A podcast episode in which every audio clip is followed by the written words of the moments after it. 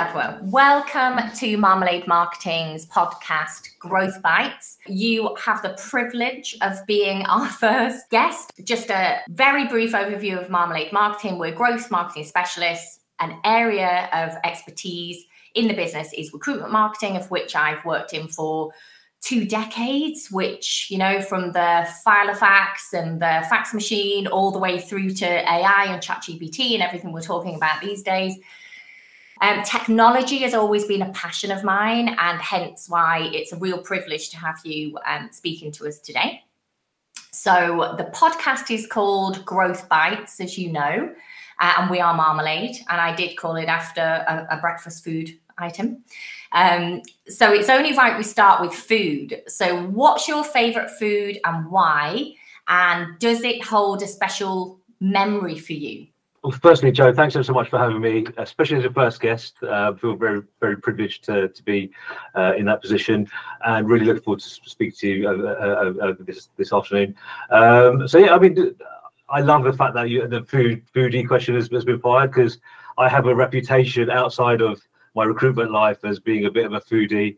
Um, especially a, a, bit of a barbecue fan is, is uh, outdoor cooking is my thing.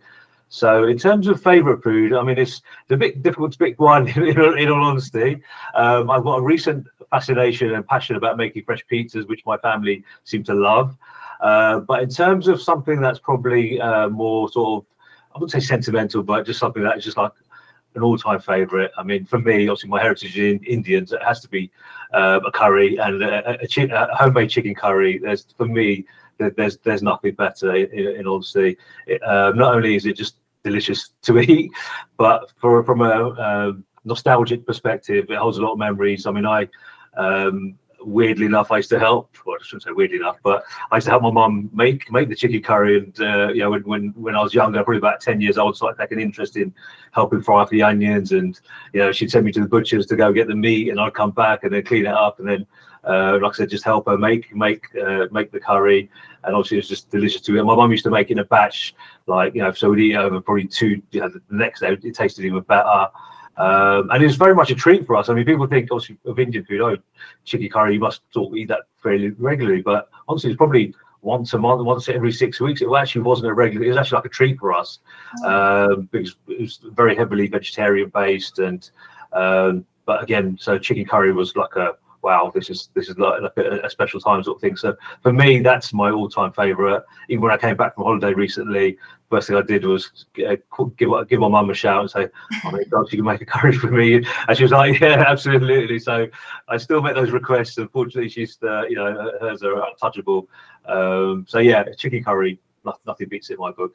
Oh, thank you so much for sharing that with us.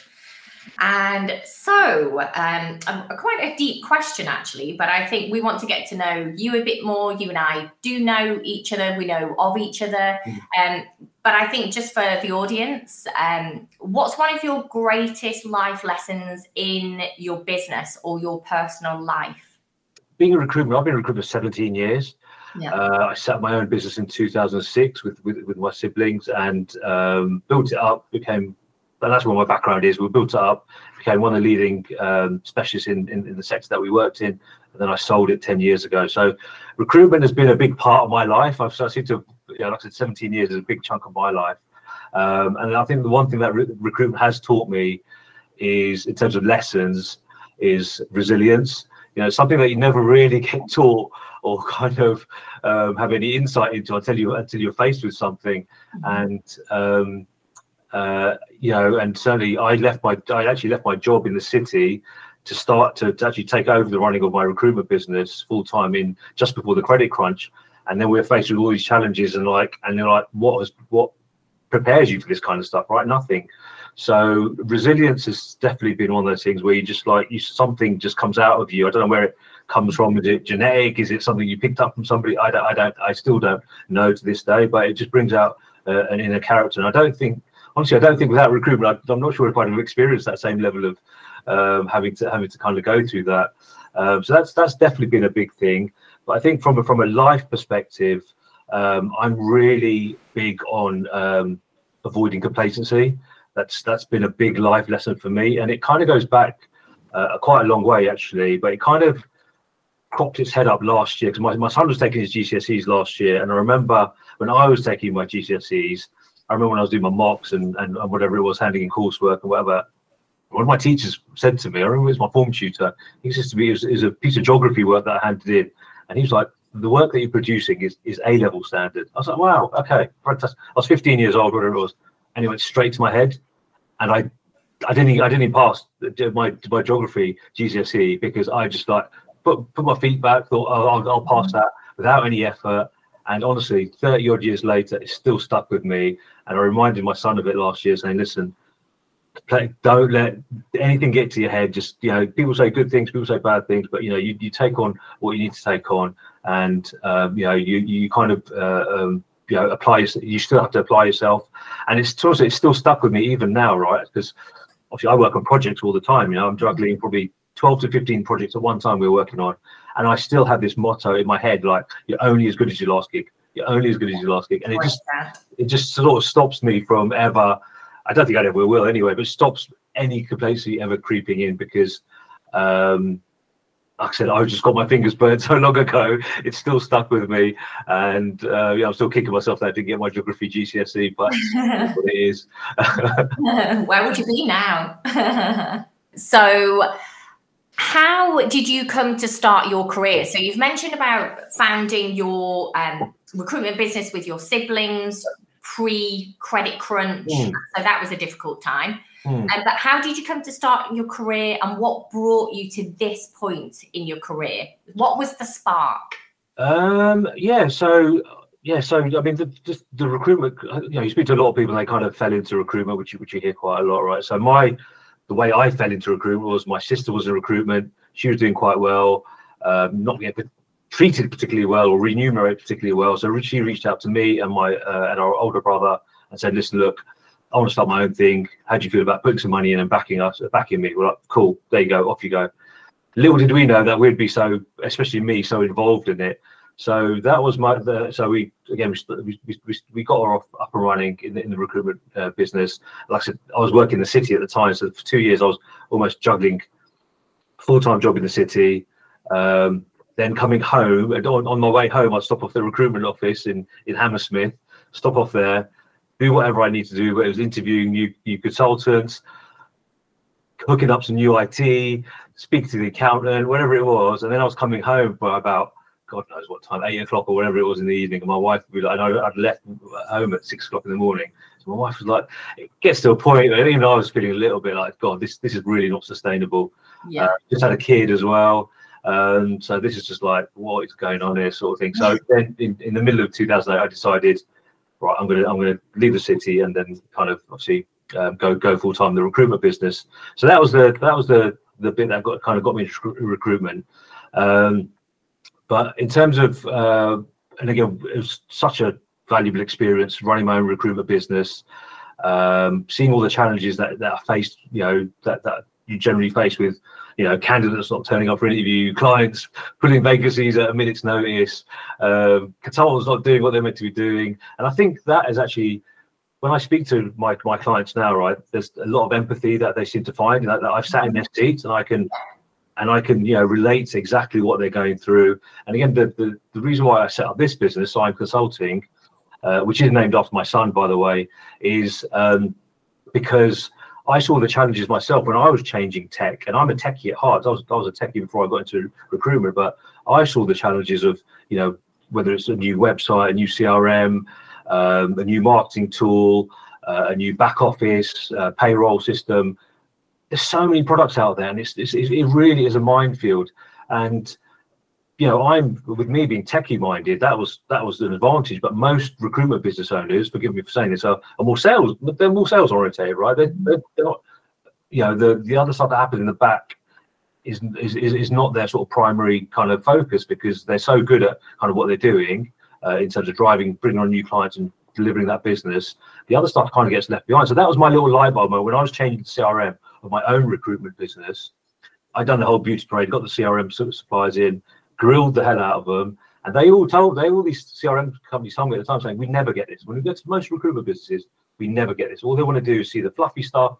Yeah. We, we, we, demonstrate all that. And then they're like, yeah, how, much, how long is it going to take to put, how much is it going to cost? um, let's go with it sort of thing and and what that means is that sometimes people don't actually make the right educated choice mm. you know they're not doing enough due diligence uh, and then they buy a product that they've spent a lot of money on and it ends up they don't end up getting hardly any use out of it. And then it's you know a couple of years down, down the line it's deemed the project's deemed as a failure but it's not necessarily the product's fault. It's because things weren't done in the background to really identify the right platform knowing the important bits that you need to be getting out of it um, and really sort of uh, just staying on top of that implementation and, and the return that you're going to be getting. And so that was like I said that was my light bulb moment. So certainly when I exited uh, the, the business that I sold that was just my plan it's just like listen there's a gap here let me start speaking to businesses and see how how we can help. And it started off with um, obviously getting the, the CRM migrations, which is which which is pr- pr- pretty much where I've made my name off the back of. But now we do all tech and data projects for recruitment businesses. So um, yeah, that's that's kind of where it started to, to kind of where, where it is now. So this leads us beautifully to the next uh, part of the podcast where we properly get under the hood and pick your brains to share some golden nuggets to, to the listeners out there. So, what are the growth factors you're currently seeing from a tech perspective that are enabling and facilitating growth? Well, look, we currently, uh, as of today, we've worked with about 150 recruitment businesses all around the globe different shapes and sizes, different sectors, you name it, right? Temp, contracts, um, all the rest of it. So I think I'm in. A, I love the question because I think I'm in a quite a privileged position to kind of see all this kind of stuff. And obviously, I'm speaking to owners of these businesses all the time, so you know, I get a kind of live and direct kind of kind of view. I think from from a, if we sort of break it down into, into two areas, like from a from a, I'll come to it from a tech perspective, but, but from a business perspective, the stuff I'm seeing that is really, really pushing people in terms of pushing businesses, even in terms of new accounts, being able to ramp up all the additional bits that they can do because they're getting more business. It's just that real growth in retained work.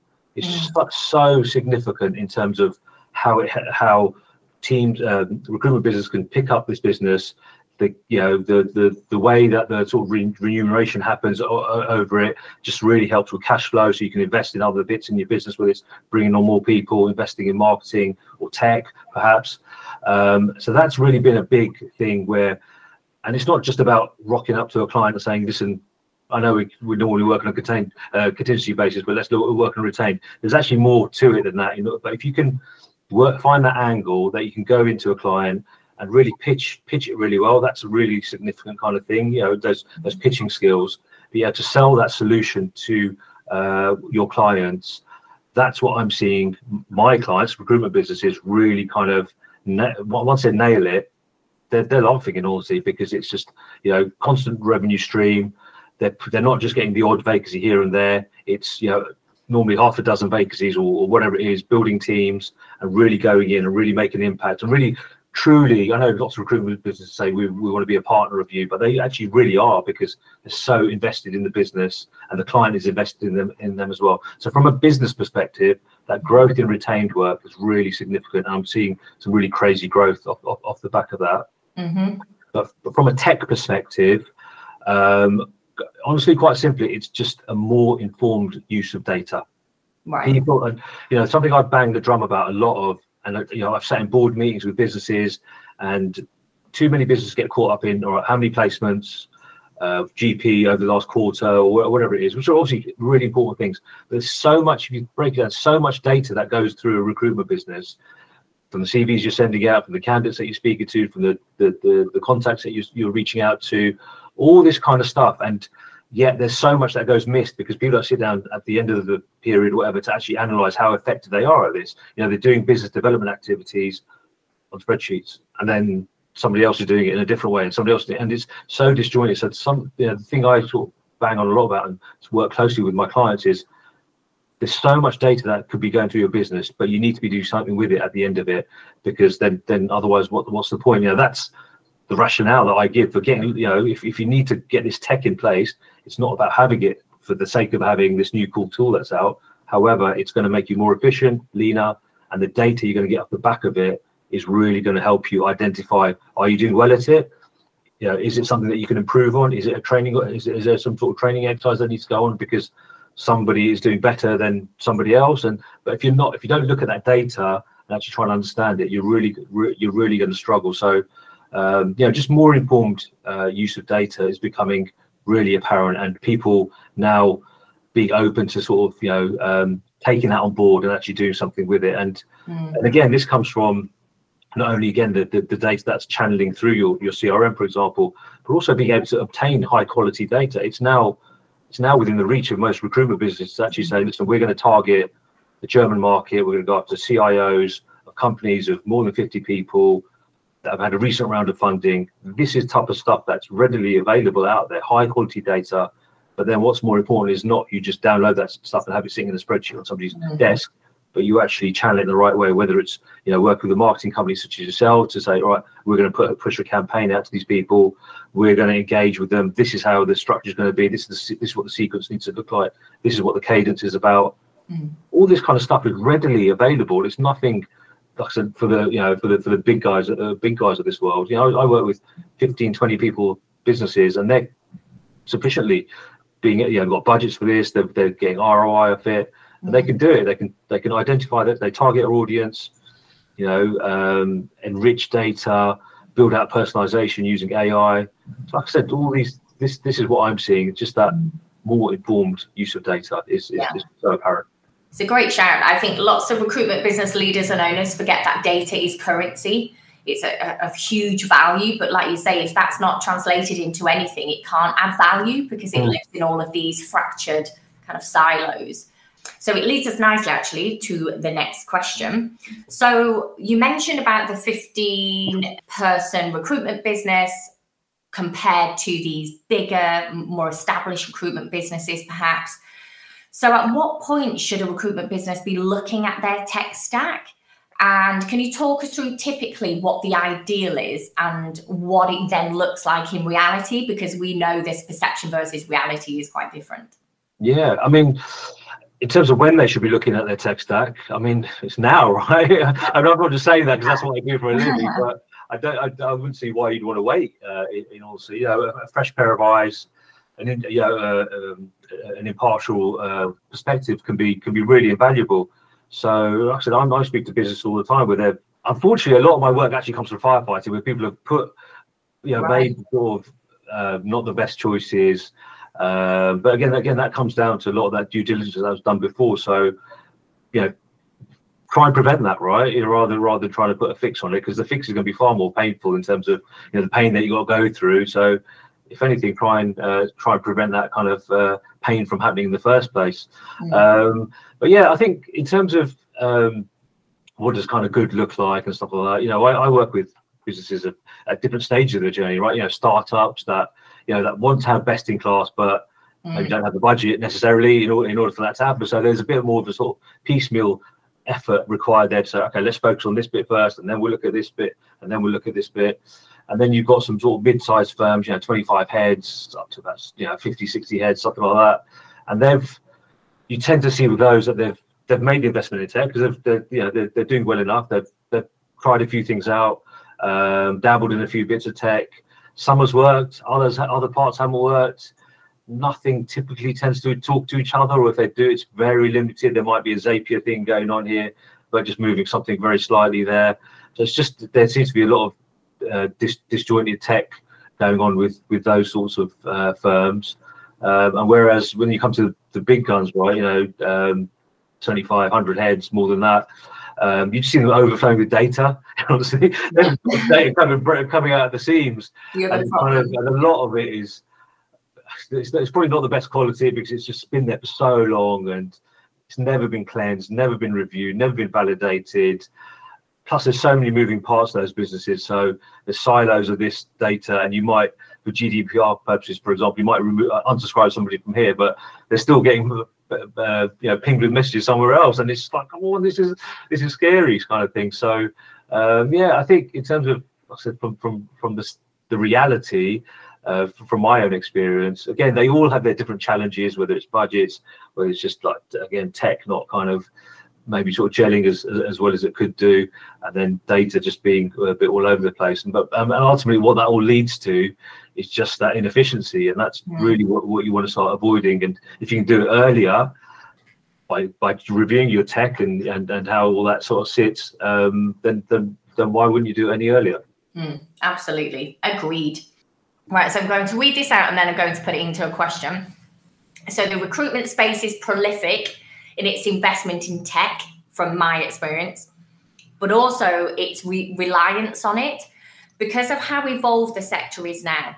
So, as a result of the tech revolution, it's been much faster paced than other sectors that are going through this evolution. So, from your experience and given the sector's appetite for early adoption of technology, why isn't technology successful in this space? And why isn't it returning on investment made by recruitment businesses? So, basically, we have the magpie. So, here's the question. So, I've been marketing now um, 23 years and two decades nearly in recruitment marketing. And over those two decades, it's been the most incredible learning experience for me as a marketer. Um, I call it the magpie effect in the industry, where business leaders love technology. They love investing in technology. Of course, they're building the business case for board support to be able to invest. Um, and like what you've mentioned a few times is the efficiencies and, and ensuring performance of their recruitment businesses from because of the tech revolution in my view the recruitment space is is is vast and prolific in terms of investment and uh, I see some challenges, but I'm not going to share them until you've kind of shared your insight and expertise because you are the expert. Um, so, from your personal experience and given the early adoption of technology in this space, which I've seen, you know, nothing like it really, particularly over the last five years, I'd say. Mm. Um, why isn't technology necessarily successful in the space and why isn't it creating or generating ROI for these businesses? Um, you've really put me on the spot now, Joe, haven't you? Um, so I would say the first thing I see, again, I'll, I'll kind of go back to my previous point, is just that um, when when the when the if you look at it from a, a uh, from how these businesses try and put this tech into place. So they'll might have stumbled across a product, somebody might have mentioned it to them, whatever it is, right? They could have been the expo and they, they sort of see this product and they think, okay, cool, we're going to get that and we're going to put it into our business and it'll and it'll work. What they perhaps don't take into account sometimes is those um, those processes around are just uh, normally associated with, with with with that with that tech, and sometimes I don't know if it's changed. It's that's that change of, of mindset that this is this tech bit is going to come in place and and and, and improve things, or we're going to throw this tech at it and hope it hope it sticks. It's just kind of I think it's I think it's a mindset. It's, it's, it's partly a mindset thing. It's partly where um, you know people just aren't sort of bought in to look this this new product is here. These are the reasons why it's going it's, you need to use it and this these, these are the benefits it's going to have. So so partly a mindset thing partly a, like I said um, the right identification of, of, of, of product because there's, there's some really wonderful products out there. But I, just, I, I can speak to two businesses and one would say it's complete rubbish and one would say it's the best thing since sliced bread. Well it's the same product so mm. why why are two businesses so dis, mm. you know, have so such disparate view such disparate views on it? It's because again, the, the the, the one business may not the internal process may not be the greatest, so they've tried putting this tool in place as, as, as a fix, and it just doesn't uh, quite sort of align with what they need to do. So then they need to review their process, and that's again a, such an, an, important part of things, just to make sure that your you know your your process is tight. Um, when, when, when you put stuff in, especially if we're talking CRM, that's the biggest bit of tech that a recruitment company business could put in place. But I speak to so many by their own admission, they're only using 10% of it. And, but that's because people aren't clear on what they need to be using it for, how they need to be using it, where the benefits are, how it's going to add value to the actual recruitment business itself. These are things that that message needs to come from the top. You know, that needs that that needs to be sort of you know a combined effort from senior people in the business to say, look, this is what we're doing, getting the right people uh, across the business to buy into it, and then and then and then try try to plug it in. And that's where I see the things that are most well adopted is they have their own internal champions. I mean, I'm I'm there as an external mm-hmm. consultant a lot of the time, right? But I'm off, right? Once once the tech's in place and it's bedded in, I'm I've, I've moved on. However, one thing I, I say a lot to my clients is you need to have somebody owning this internally, and sometimes they sometimes they people think that the tech is kind of going to take care of itself, mm. but it mm. doesn't, you know, yeah. and that's that's that that's uh, a big thing. So that's one of the things where adoption just maybe doesn't happen as, as well as it could do because they could have a great tool, but people aren't using it properly, and then there's not that, you know, you don't report, you know, you don't have that visibility of reporting and, and monitoring on on the tool to see how particularly effective it is, whether it's an outbound, you know, outreach um, tool or you know whatever whatever it is, right? you need to have some visibility on how on how people are using it, how well it's performing, where the real value is being added. And some people just like put these tools in place and think it's going to do mm. the work by itself. And that's probably from the sales pitch that they're kind of given it. In, yeah, the silver bullet. Yeah, yeah, exactly. Silver bullet. Absolutely. That, that, that, that sums it up perfectly. But that's one of the first things. You need to have somebody internally to own it. And when you don't have that, your eye can you, you take your eye off the ball and before you know it, some people that early buzz of get this new tool has sort of disappeared, mm-hmm. and people are back in their old habits, doing stuff outside of the CRM, doing stuff manually, sticking stuff on spreadsheets, and you and then you then you know the owner of the business thinks oh that that tech was rubbish. Well, it actually wasn't. It was just not uh, uh you know uh, um, implemented in the, in the right way. So that's probably the first thing. I say the second thing as well, and I speak to loads of businesses that all want automation. Auto, let's automate. I want to automate that. I want to automate as much as possible. I'm like, okay, that's wonderful. And part of my job is actually giving lots of people reality checks. Yeah. lots of these businesses just they're trying to automate stuff that um, needs more work before we can get it to that stage. And, and by that I mean, in order to automate something really effectively, your process needs to be strong. And whether that's you know onboarding a new candidate, bringing on a new client, um, you know, checking in with somebody uh, uh, uh, after placement, all this kind of stuff. You need to have those processes mapped out to a degree, and so they're pretty strong. And then you you you pick those ones, and they're the ones you go in and automate. And so that's why I said to a lot of businesses that say to me, automate as much as possible, which is such a common sort of phrase that I hear. And I'm like, listen, take a step back, get your core processes in shape. You don't have to nail absolutely everything in the business, but get your core, you know, your, your lead generation stuff, your, your resourcing kind of things, um, your onboarding uh, processes. If you can get those really nailed really well, that's when you're in a position to then start auto- looking at bringing in some automation. And but again, the the kind of um, like I said, just, just people typically tend to think that it's just we'll get an automation platform in and we'll plug it in and off it'll go. It'll start just bashing out messages, but then you start getting some horror stories because then the wrong people are getting message about stuff and you know things just just you know if you automate a bad process you're going to multiply the the bad effect that that kind of has so get get your processes your core mm. processes certainly clear get them nailed and then say okay cool that one's ready we, we like the way that one works let's automate that mm. um, so yeah so just, bit of a long answer sorry joe but yeah no, no. The, the, two the two areas i'd say around why things fail to adopt is just lack of internal ownership and necessary due diligence. And um, the, the processes that probably need addressing before and and reviewing just to make sure that that is the right tool for you and and that's where the value adds are going to come. Yeah. I think um, i share that view with you and as hubspot solutions partners we will be working on lots of projects together in the mm. future i'm sure. I think there's where in our experience we have a startup or scale up recruitment business they uh, as they're going into kind of mature business phase, they have a very immature view of what these internal processes should look like. You know, sales process, marketing to sales, sales, marketing handover to sales, what post um, kind of sales looks like. Um, I think we've gone through huge challenges to uh, defend that in its own right. That those processes, like you've mentioned, have to be absolutely spot on for any automation to mm. to bring efficiencies in a business because if it's built on sand then it will fail you know mm.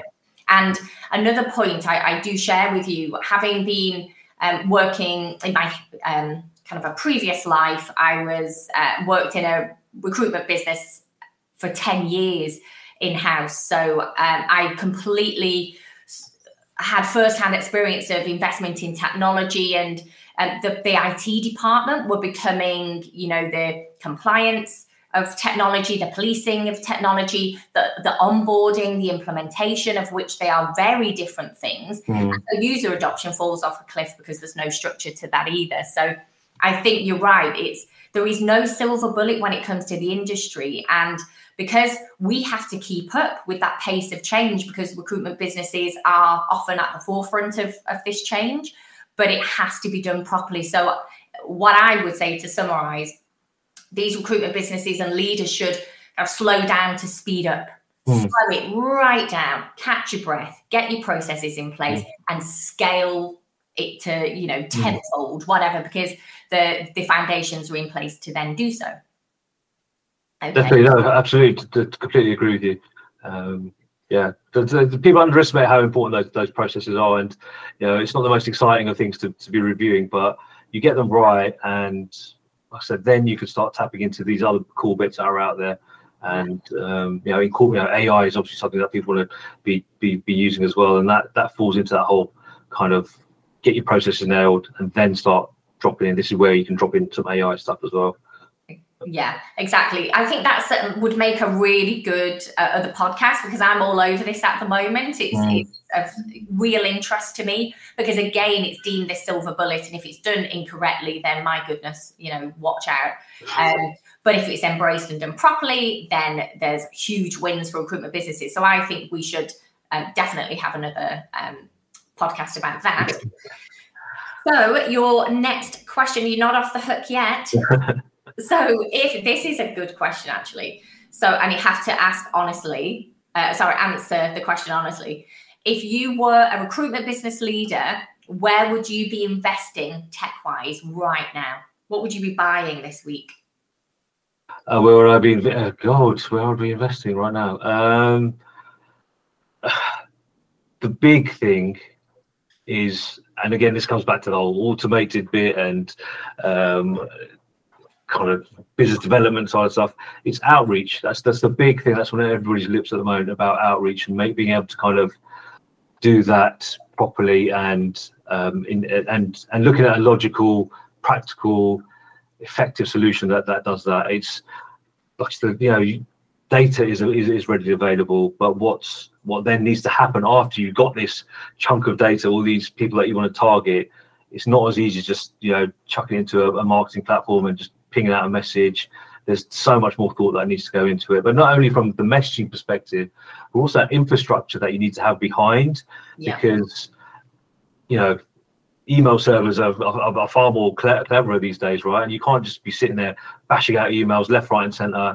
No, no, no, not getting any replies back to that because soon you'll get flagged. I've seen it with, with many businesses where they get they get people getting flagged as potential spammers because they're just bashing out all these emails. Just knock up a list of 500 people that they want to be mailing, and they do that about three times a day. And then, you know, these email servers, you know, Gmail, Google, and Microsoft pretty much own these things, right? And uh, uh they're they're clever, right? So you've got to be smarter around kind of how you want to deliver those messages, because ultimately you can have the best crafted email message in the world, but if nobody gets to read it because it's just landing in spam, then kind of what's the point, right? So um, if I was looking at something to invest in uh, from a from a tech perspective, I'd be looking at that whole um, the outreach piece because you're doing it in your business anyway. You know, it's not as if oh we're not doing it, but you're doing it, but you're just not particularly doing it at the level that you could be doing it at, and that means not only scale but also quality of message, deliverability is a big thing. You know, I see a lot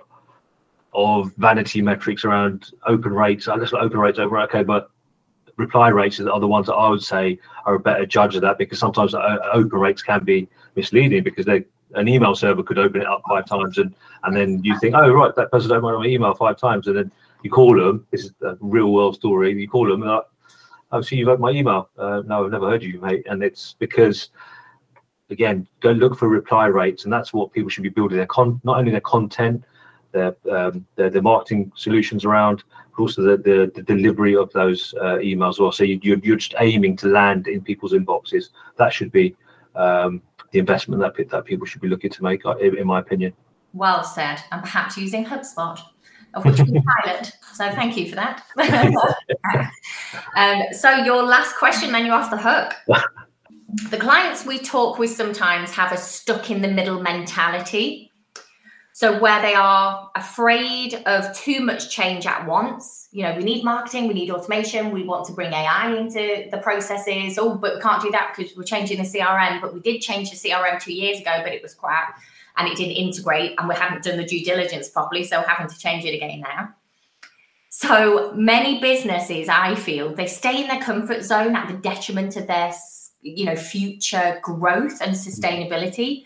So from a tech perspective, what are three things recruitment businesses should be binning? So what what should they be getting rid of now? That stop holding on to it. It's not adding value. Get rid to open up budget for other investments. Yeah, um, I'm sure many recruitment businesses got these little tools that have just been sitting there, legacy stuff, and again, not not delivering. It's, it's, it's far too common for, for, for my liking, in, in honesty. Um, but in terms of yeah, the things that I would be looking to to remove, replace, whatever, upgrade. I call it an upgrade rather than just a replacement. Is uh, okay. A lot of my stuff is around CRMs, right? So if you've got a CRM that doesn't have any APIs, scary enough, there's so many out there that are still either sitting on a server in, uh, uh, in, in in the in the in the office purring away. This is 10, 15 years ago stuff that you you you had now in this day and age. You've got to have a CRM that has APIs so you can you know again feed stuff into it, pull stuff out from it without being having to do exports and you know log into virtual machines and all this kind of nonsense. And you, you need to have APIs on, on, on your CRM. If, if you don't have that, that for me is a red flag to say you, it's just not it's not going to be fit for purpose. It's not fit for purpose now, let alone in, in, in a few years.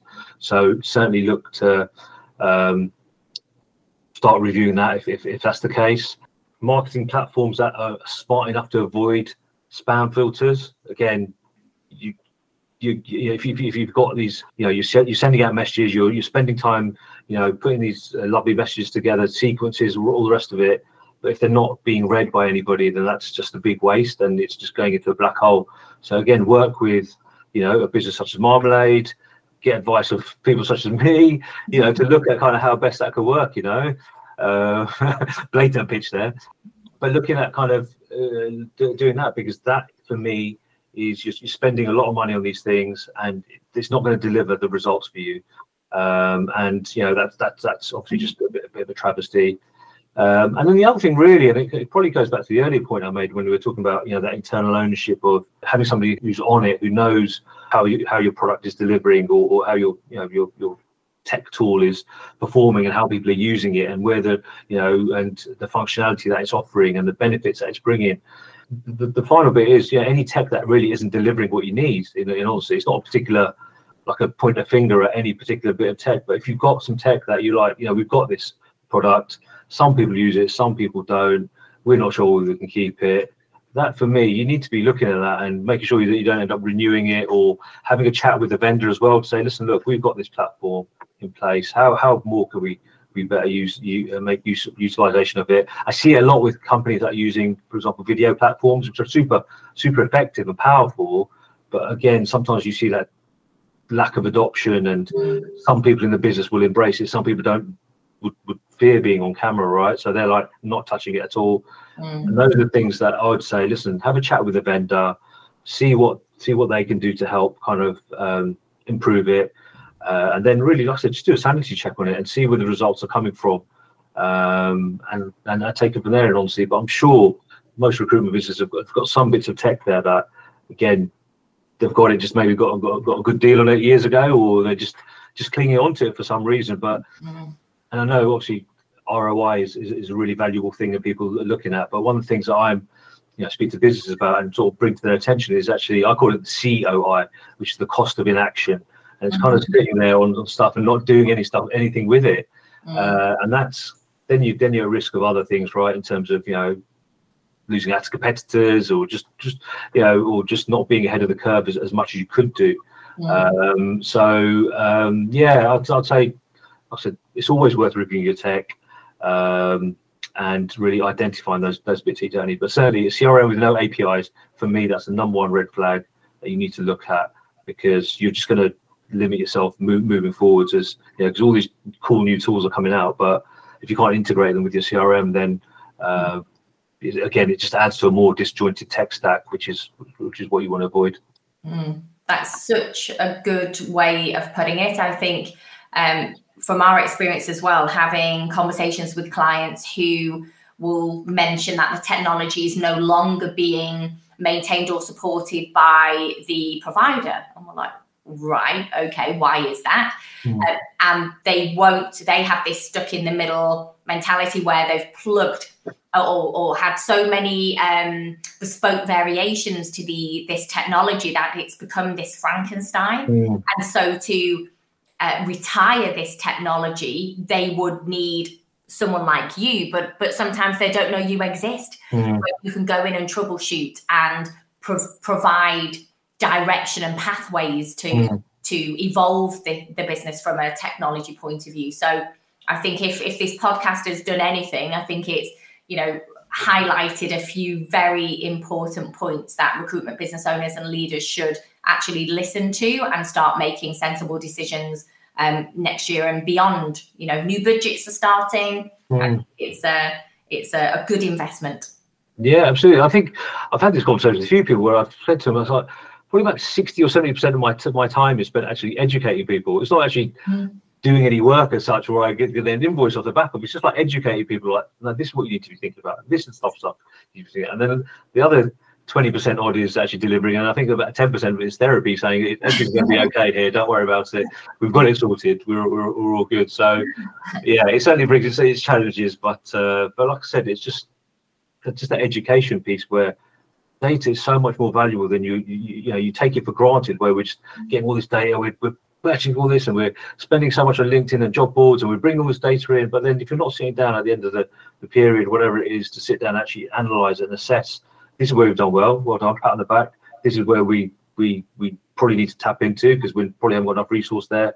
And this is stuff that you know we, really need to pick up, pick up, put our socks up about because mm-hmm. we're just not seeing a return on that type of stuff. And typically, to give an example, that typically means you know you could have without analysing your data, you don't know you know, you could have you send out 20 CVs to one, you know, and uh, and somebody could get five interviews, but the other another colleague could send out 20 CVs and get 15 interviews and you're like, oh, what's, going on? Is it the client? Is it the, is it the consultant? Is it the mm. type of role? And these are things that people should be asking themselves because that's when you can say, oh, okay, maybe it's the client not being so great, and then we need to pick up with the client to then to, to educate them.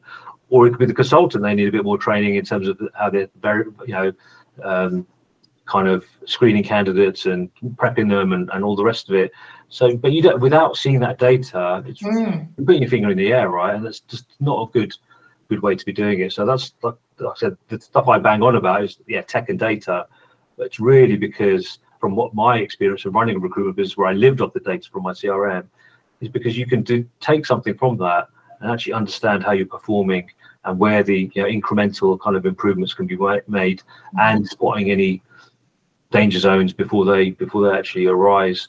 Um, so yeah that's like i said that's my education piece that i seem to it's really important what you've said and to summarize i think just going back from your initial point of, of data and the power of data data provides the patterns to behavior uh, whether it's of behavior um, so data provides the patterns of behavior whether that's from your internal consultants outreach to your audiences your clients and your candidates and prospects or whether it's your kind of marketing team outreach. I think it's it's really important for senior managers and leaders to have the access accessible data that they can make de- business decisions from and i think more importantly now like what you've just said if if you can't connect your CRM into anything other than this standalone system, then you're not going to gain any competitive advantage moving oh. forward. You're just going to be left behind.